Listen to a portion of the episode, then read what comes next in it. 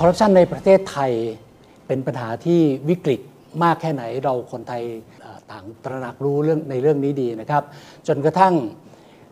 เกิดกระแสการต่อต้านความตื่นตัวของภาคประชาชน และภาคธุรกิจอย่างกว้างขวาง จนในวันที่ 6 กันยายนปีพศ 2557 ครับ วันนั้นเป็นวันต่อต้านคอร์รัปชันพลเอกประยุทธ์จันโอชานายกรัฐมนตรีได้ประกาศว่า จะให้การต่อต้านคอร์รัปชันเป็นวาระแห่งชาติคำประกาศของท่านในวันนั้น เป็นความหวังเป็นแสงแห่งอนาคตที่ทำให้พวกเราใจชื้นขึ้นมาว่า จากนี้ไปภาครัฐจะเอาจริงเอาจังในการแก้ไขปัญหาคอร์รัปชันนะครับและจะทำให้ทุกอย่างเนี่ยดีขึ้น ผลที่ตามมาก็คือว่าการจัดอันดับโลกในเรื่องความโปร่งใสในเรื่องคอร์รัปชันนะครับหรือที่เรารู้จักกันในนามของ CPI ปรากฏว่าอันดับของประเทศไทย ได้รับการยอมรับเพิ่มมากขึ้นครับ ถึง 26 อันดับ จากเดิมอันดับที่ 102 ประเทศไทยกระโดดลงมานะครับอยู่ในอันดับที่ 76 แต่ว่าเกิดอะไรขึ้น สิ่งที่เราได้เห็นในตอนนั้นนะครับ นอกจากความพยายามการทุ่มเทของภาคเอกชนของภาคประชาชนด้วยกันแล้ว จากภาครัฐ เราได้เห็นการประกาศใช้พรบการอำนวยความสะดวกในการพิจารณาอนุญาต เป็นการปฏิรูประบบราชการ ที่จะให้บริการประชาชนอย่างมีประสิทธิภาพ ไม่เป็นต้นทุนไม่เป็นช่องทางของการรีดไถเงินต่อไปนะครับเราได้เห็นการประกาศพระราชกฤษฎีกาการทบทวนความเหมาะสมของกฎหมาย ซึ่งนำมาสู่โครงการที่เราได้ยินชื่อบ่อยๆ ว่าโครงการ regulatory guillotine ต้องการที่จะตัดลดกฎหมายที่มีอยู่ในประเทศไทยมีเป็นแสนฉบับ ให้ลดลงไปให้มากที่สุดเท่าที่จะทำได้ เพื่อให้เกิดความคล่องตัวในการดำเนินธุรกิจของพวกเรานะครับ ทุกท่านครับ สิ่งที่เราได้เห็นเพิ่มเติมก็คือเราได้เห็นการจัดตั้งศาลคอร์รัปชันเราได้เห็นการพูดกันว่าทำอย่างไรนะครับเห็นได้เห็นมาตรการว่าทำอย่างไรจะทำให้คดีคอร์รัปชันไม่หมดอายุความทำอย่างไรจะให้เรื่องคอร์รัปชันนะครับสามารถดำเนินคดีพิจารณาคดีได้อย่างรวดเร็วมากยิ่งขึ้น เราได้เห็นความพยายามในการเพิ่มงบประมาณ เพิ่มบุคลากร เพิ่มศักยภาพ ของหน่วยงานที่ต่อต้านคอร์รัปชันโดยตรง คือปปช และสตงครับสิ่งที่เกิดขึ้น เหล่านี้เป็นแนวทางใหม่ ๆ ในช่วงเวลานั้นนะครับ มีมาตรการที่ออกมาจากภาครัฐมากกว่า 150 มาตรการ ผลที่ตามมาครับ เราได้รับการยอมรับจากต่างชาติ แต่สิ่งที่เขาพูดกันถึงมากที่สุดก็คือว่า มีมาตรการที่ส่งเสริมสนับสนุนให้ภาคประชาชน เข้ามามีส่วนร่วมในการแสดงความคิดเห็น และก็ตรวจสอบการทำงานของภาครัฐมากขึ้น เหล่านั้นคือความก้าวหน้าที่เราได้เห็นกันนะครับในประเทศไทย แต่ทุกท่านครับในความเป็นจริง สิ่งที่เราได้เห็นกันในช่วงต่อมาของประเทศไทยก็คือว่า หลังจากที่อันดับของประเทศไทยดีขึ้นทันตาเห็น ภาพที่ตามมาก็คือว่าหลังจากปีนั้นนะครับ อันดับของประเทศไทยกับร่วงลงอย่างต่อเนื่องนะครับ ลงไป 28 อันดับเมื่อเทียบกับปี 57 58 นะครับ ตอนนี้เรามาอยู่ในอันดับที่ 104 ร่วงลงมา 28 อันดับ เราได้เห็นอะไรกันบ้างครับทุกท่านคงจำได้นะ ก่อนหน้านี้เราได้เห็นข่าวเกี่ยวกับเรื่องเสาไฟกินรี เราได้เห็นปัญหาเกี่ยวกับการจัดซื้อโซลาร์เซลล์ติดตั้งทั่วประเทศครับ หน่วยงานราชการจัดซื้อแล้วก็มีปัญหาราคาแพงใช้งานไม่ได้ ศูนย์เปล่าสิ้นเปลืองงบประมาณ เราได้เห็นโครงการที่เป็นข่าวล่าสุดก็คือกรณีที่กรมชลประทาน สร้างถนนในหลาย ๆ จังหวัดทั่วประเทศ เป็นถนนที่วิ่งเข้าไปในทุ่งนา จบกลางทุ่งนา หรือไปจบอยู่ที่บึงจบอยู่ที่ชายคลอง ชาวบ้านบอกว่าไม่ได้เกิดประโยชน์อะไรเลย แถมยังเกิดโทษสำหรับการเพาะปลูกด้วยซ้ำไป เรายังได้เห็นข่าวต่อเนื่องที่ประชาชนมีการร้องเรียนว่า เมื่อพวกเขาไปติดต่อหน่วยงานราชการ ไปเขต ไปอำเภอไปอบตก็ยังโดนรีดไถต้องจ่ายสินบน จ่ายใต้โต๊ะ เพื่อให้เกิดการอำนวยความสะดวกนะครับ เรายังได้เห็นประชาชนถูกรีดไถเรียกรับสินบน ตามท้องถนนตามตลาด หรือแม้กระทั่งไปบุกรุกไปเรียกรับเงินเขาจากที่บ้านในถิ่นที่อยู่อาศัยนะครับ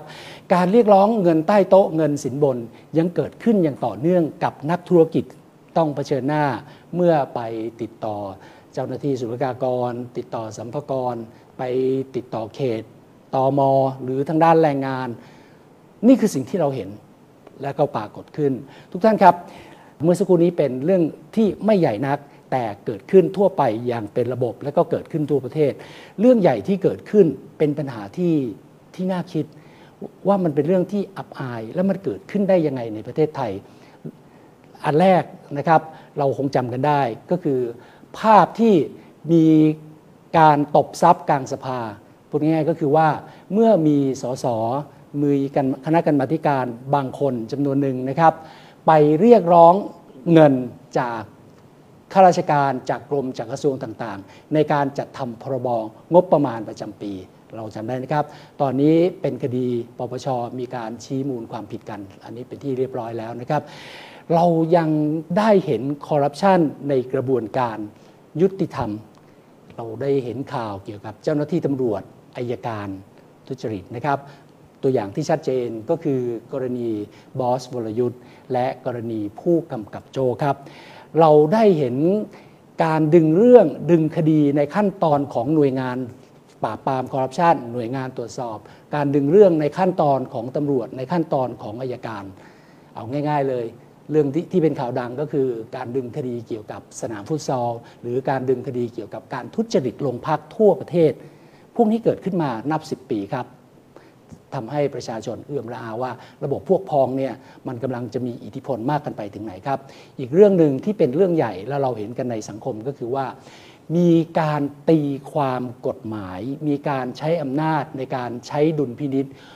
ของคณะกรรมการบางอย่างหรือศาลบางแห่ง ที่ค้านสายตาประชาชน ขัดต่อสามัญสำนึกของประชาชน ทุกท่านครับ อันนี้เป็นปัญหาที่เกิดขึ้น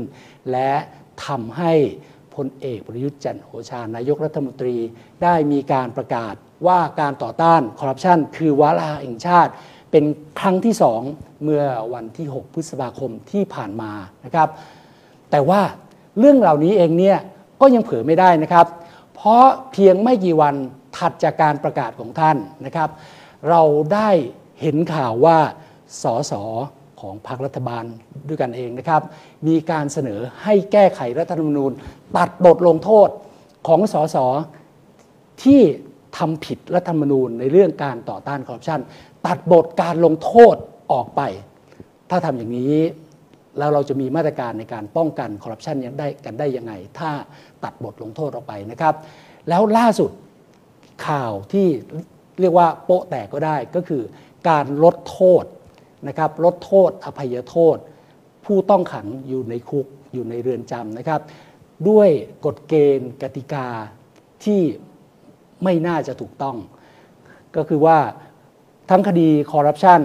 ข่มขืน คดียาเสพติด สามารถได้ลดโทษกันอย่างเอื้ออาทรเหลือเกิน ลดกันรวดเร็วเหลือเกินนะครับทำอย่างนี้ คนที่ต้องคดีโกงจะไม่เกิดความเกรงกลัว เจ้าหน้าที่ในกระบวนการยุติธรรม คนทำงานในปปชตำรวจอายการศาลคอร์รัปชันทุกคนจะเกิดความท้อถอยเอื่อมละอาได้ครับ คนโกงที่ออกจากคุกตารางเร็วเกินไป อาจจะมีอิทธิพลไปคุกคามประชาชนที่เป็นพยาน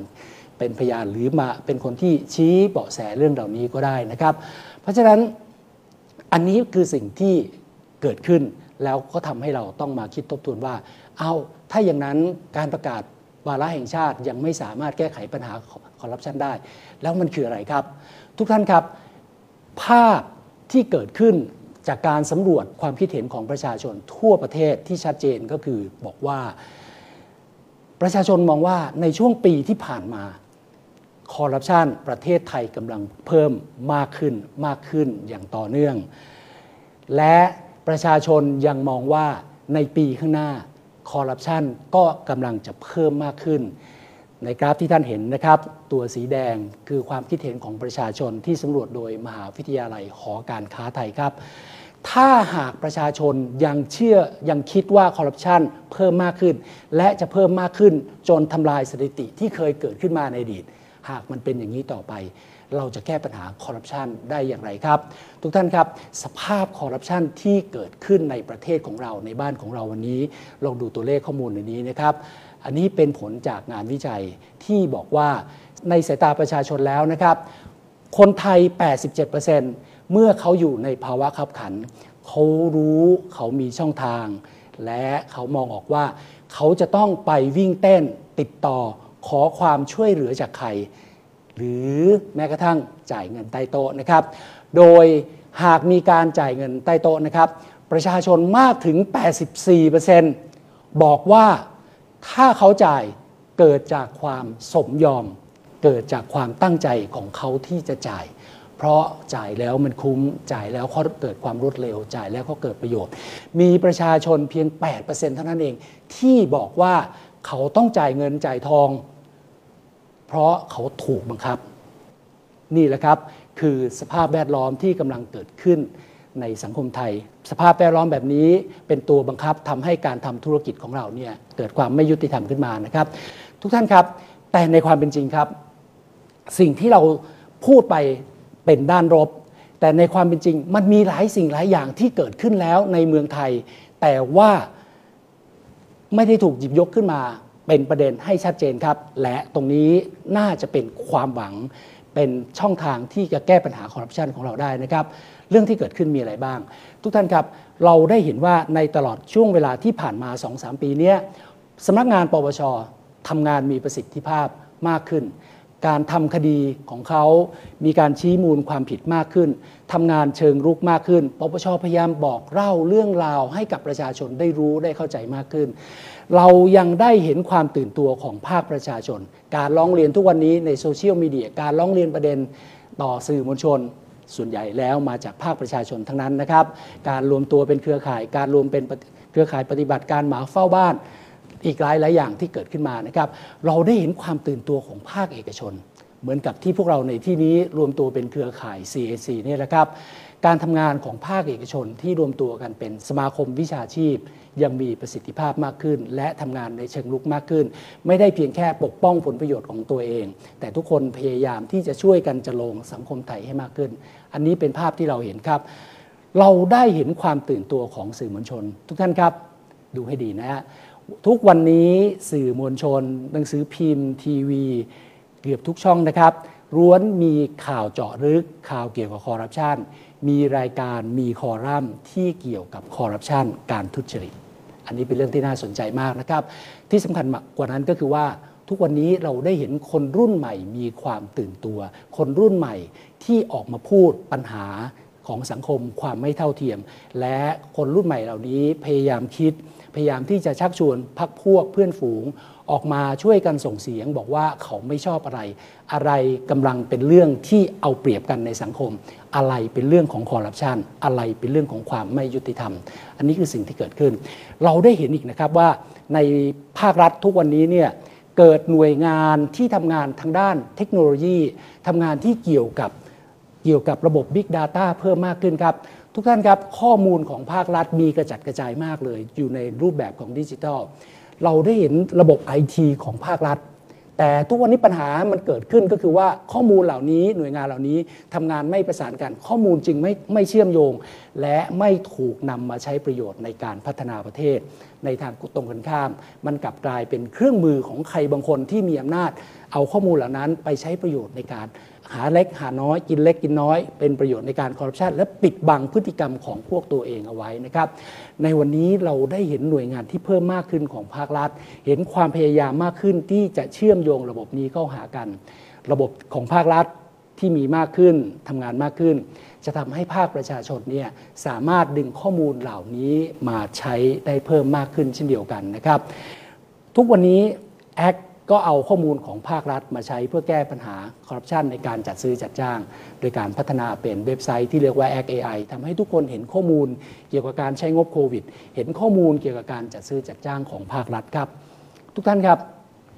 ภาพที่ออกมาให้เห็นนะครับ โดยสรุปแล้วด้านไหนมากกว่ากัน ส่วนหนึ่งเป็นภาพที่ดำมืด อีกส่วนหนึ่งเป็นภาพแห่งแสงสว่าง เป็นภาพของอนาคต แต่ในเวทีแห่งนี้พื้นที่ตรงนี้นะครับด้วยข้อมูลที่มีผมเองไม่สามารถที่จะฟันธงไปได้ว่า แล้ววันนี้เรามีความหวัง หรือมันเป็นเพียงแค่ความฝันครับ แต่ข้อมูลที่เอามาบอกเล่าให้ทุกท่านได้ฟัง ขอให้เป็นเครื่องมือให้ทุกท่านได้ช่วยกันพินิจพิเคราะห์ว่าอะไรกำลังเกิดขึ้นในประเทศไทยนะครับ แต่ทุกท่านครับ การแก้ไขปัญหาคอร์รัปชัน เป็นเรื่องที่เราต้องมองไปในอนาคต เพียงแต่ว่าอนาคตนั้นต้องเป็นอนาคตที่เรากำหนดได้ด้วยมือด้วยตัวด้วยพลังของเราเอง ด้วยการลงมือทำของพวกเราเองนะครับ ทุกคนสามารถติดตามดูและฟังย้อนหลังได้ ไม่ว่าจะเป็นทาง YouTube, Podcast, Podbean และ SoundCloud พิมพ์ชื่อรายการ Act Now และในทวิสเตอร์และเว็บไซต์